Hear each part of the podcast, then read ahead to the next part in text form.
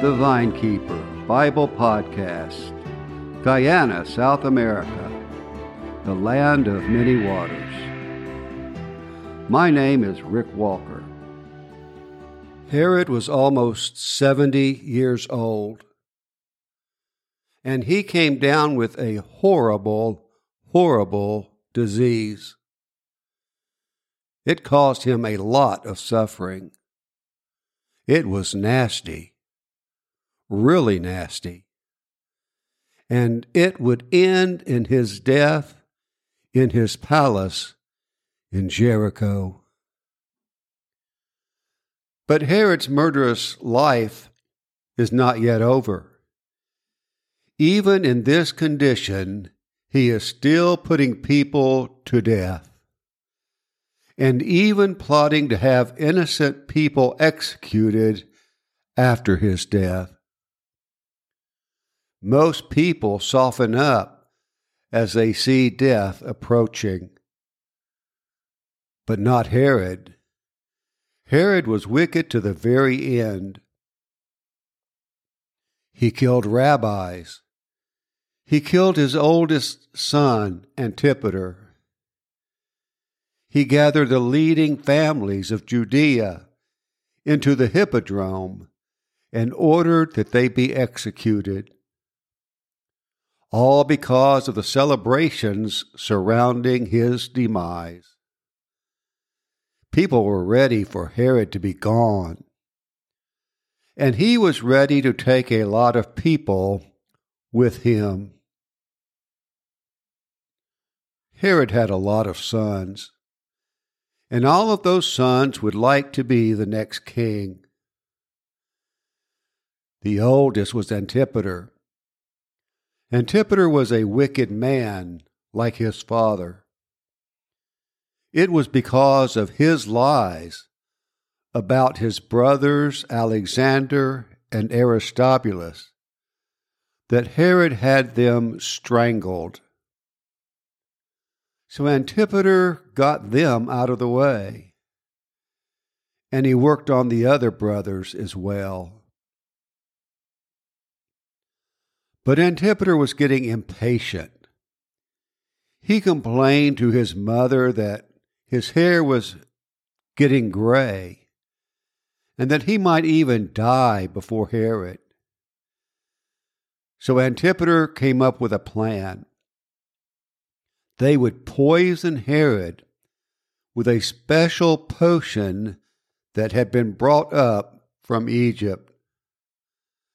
But Herod discovered the plot after torturing some people about another murder, and he was even able to get the poison. Herod had the evidence. This is the beginning of the end for King Herod. During this very time, Herod came down with some kind of disease. It would grow worse and worse as time went by. Some days were better than others, but his life was in decline. Well, Antipater was put on trial, and during the trial the poison was brought out as evidence. So Antipater was condemned to death with the approval of Rome. Every time Herod put these people to death, he had to get permission from Rome. His wife, Mariamne the First, his sons, Alexander and Aristobulus, and now his oldest son, Antipater. It takes a while for letters to go to Rome and for a response to come back. So Antipater was left in prison to be dealt with later. And then Herod's disease got worse. When people began to hear about Herod's condition, they began to take matters into their own hands. Earlier, Herod had angered the Jews by placing a large golden eagle over the gate to the temple. It was a very expensive eagle. He knew that it would anger the Jews. In the first place, it was a carved image. Deuteronomy four, verses sixteen and seventeen forbids the Jews to make images of any shape, like a man or woman or an animal or a bird that flies in the air. Well, an eagle is exactly that. And Herod has put it over the gate of the temple. This is a problem. And secondly, it is an eagle. The eagle was the symbol of Rome. Placing an eagle over the entrance to the temple declares that Rome has authority over the Jews, and the Jews were not happy about that. Well, there were two rabbis, Matthias and Judas, and Matthias and Judas were very, very respected in Jerusalem. They knew that Herod was sick. People were even saying that Herod was dying. These two rabbis made speeches to their disciples about the eagle. Their young disciples lowered themselves down to the top of the temple gate, and they tore down the eagle, and they broke it into pieces. And they did it in the middle of the day, while the temple was full of worshipers. Well, Herod was not happy, and he had the two rabbis and the men who destroyed the eagle sent to Jericho, and they were burned alive. The others were executed. There were about forty men altogether. Before this is over, three thousand more people will die. And then Herod's disease got worse. The wise men, the men who were supposed to know about such things, said it was punishment for burning the rabbis.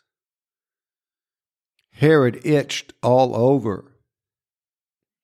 He had convulsions. He could not breathe. His stomach was full of ulcers, and the smell of his breath was sickening. His private parts were decaying and had worms. It is just sickening. And they were trying to heal him. He was taken across the Jordan River to have hot baths. That did not help. He was bathed in warm oil, and that did not help. His eyesight was failing. At one point, they even thought he had died, but when his servants wailed, he revived. This is a terrible way to die. And then he was taken to Jericho, and he started preparing for death. Herod knew that when he died, there would be great celebrations. He called his sister Salome and her husband. He said, "I know that when I die, the people will hold a great feast. People are going to be so happy." And he knew that people would mourn his death, but they would do it in a mocking kind of way. "Oh, poor Herod. Oh, he's dead. Oh, no. What are we going to do? I don't know what we're going to do. I am so sad." He knew that people were going to do that. And so he came up with a plan. He ordered that all the leaders of Judea come to Jericho, and they did. These are the leading families. And he had them go to the Hippodrome. A hippodrome is a stadium for racing horses. He gave orders to his soldiers to keep everyone in the hippodrome. When he died, they were to go and kill everyone. In that way, all of Judea would be in mourning. No one is going to be laughing. No one is going to be celebrating. When he dies, he is going to take a lot of people with him. And then he received his letter from Rome about Antipater. He could execute him, or he could send him into exile. It was Herod's choice to make. And then Herod's disease got worse. His pain was unbearable. He had a knife that he used to cut pieces of apple. And one day, he took the knife and he raised it up to kill himself. But his cousin grabbed him by the arm and saved his life. Well, Antipater is in prison, and he thinks that Herod has actually killed himself, and he is filled with happiness and hope. Antipater is excited. Maybe he can become king after all. He tries to bribe the jailer with money. If Antipater can get out of jail and take the throne, he can reward the jailer. So what did the jailer do? He went and told Herod. He went and told Herod. Antipater is celebrating. He wants to be let out of prison. He offered me money. And so Herod ordered his men to go and execute Antipater. Five days later, Herod died at the age of seventy-one. If Antipater had been patient just a few more months, he very well may have been the next king. But he just could not wait. He plotted to poison his father instead. Salome went to the hippodrome and told all the people that Herod had changed his mind. They were free to go. She then gathered the people into the amphitheater and read Herod's will. Archelaus would be the king over Judea and Samaria and Idumea. Antipas would get Galilee and Perea, and Philip the Second would get Trachonitis. Herod was buried in Herodium, his desert palace, and God is his judge. After the seven days of official mourning had ended, Archelaus addressed the people in the temple. The crowds told Archelaus they wanted him to lower taxes, and they wanted people released from prison. And food was too expensive because of tariffs. They wanted him to take care of all of those things, and he didn't seem to have a problem with any of that.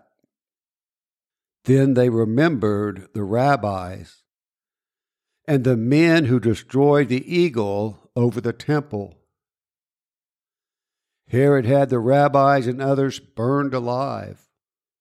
The crowds demanded that those who did this be punished. That was something Archelaus was not willing to do. So the people began protesting every day. Archelaus tried to calm the people down. But over time, the crowd grew larger and more demanding. And as the Passover drew near, the crowd grew larger and larger. The protesters were in the temple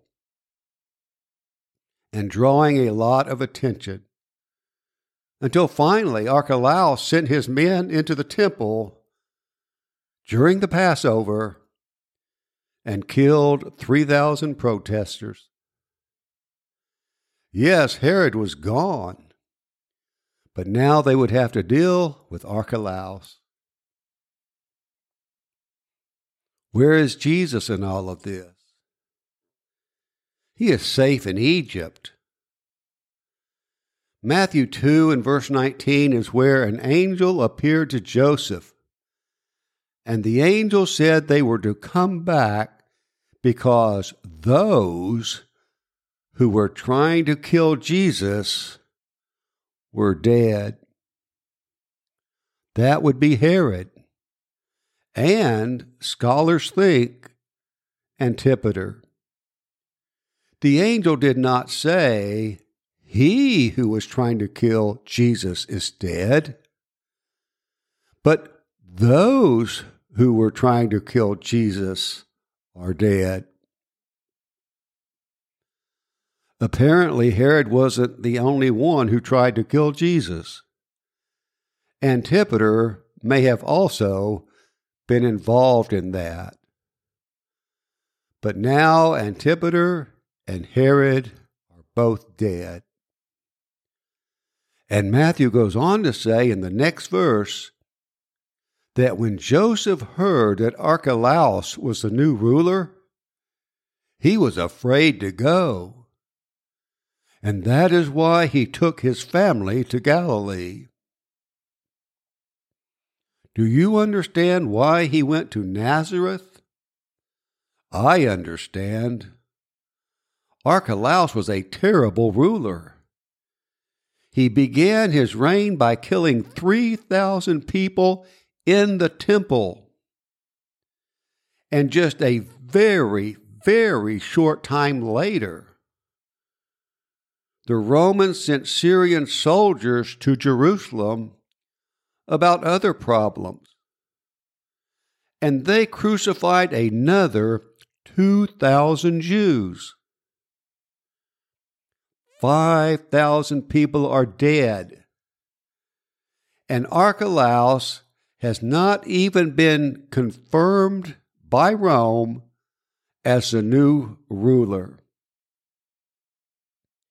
These were dangerous times, and Judea would not be a good place to raise Jesus.